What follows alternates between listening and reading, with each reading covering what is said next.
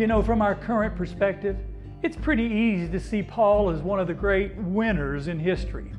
As such, it's almost impossible to imagine that he struggled with feelings of abandonment, discouragement, and despair.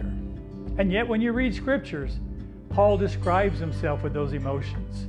In fact, near the end of his life, Paul wrote letters from a prison cell to churches that seemed to be fragmenting.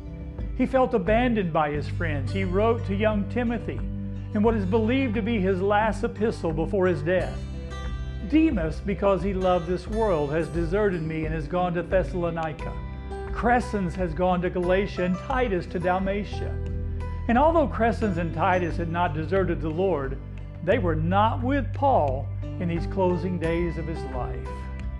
He continued in verses 14 and 16 Alexander the metalworker did me a great deal of harm. At my first offense, no one came to my support, but everyone deserted me.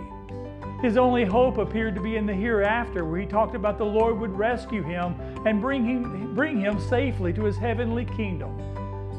Without his faith, Paul must have seen his earthly work as a failure, destined to be forgotten.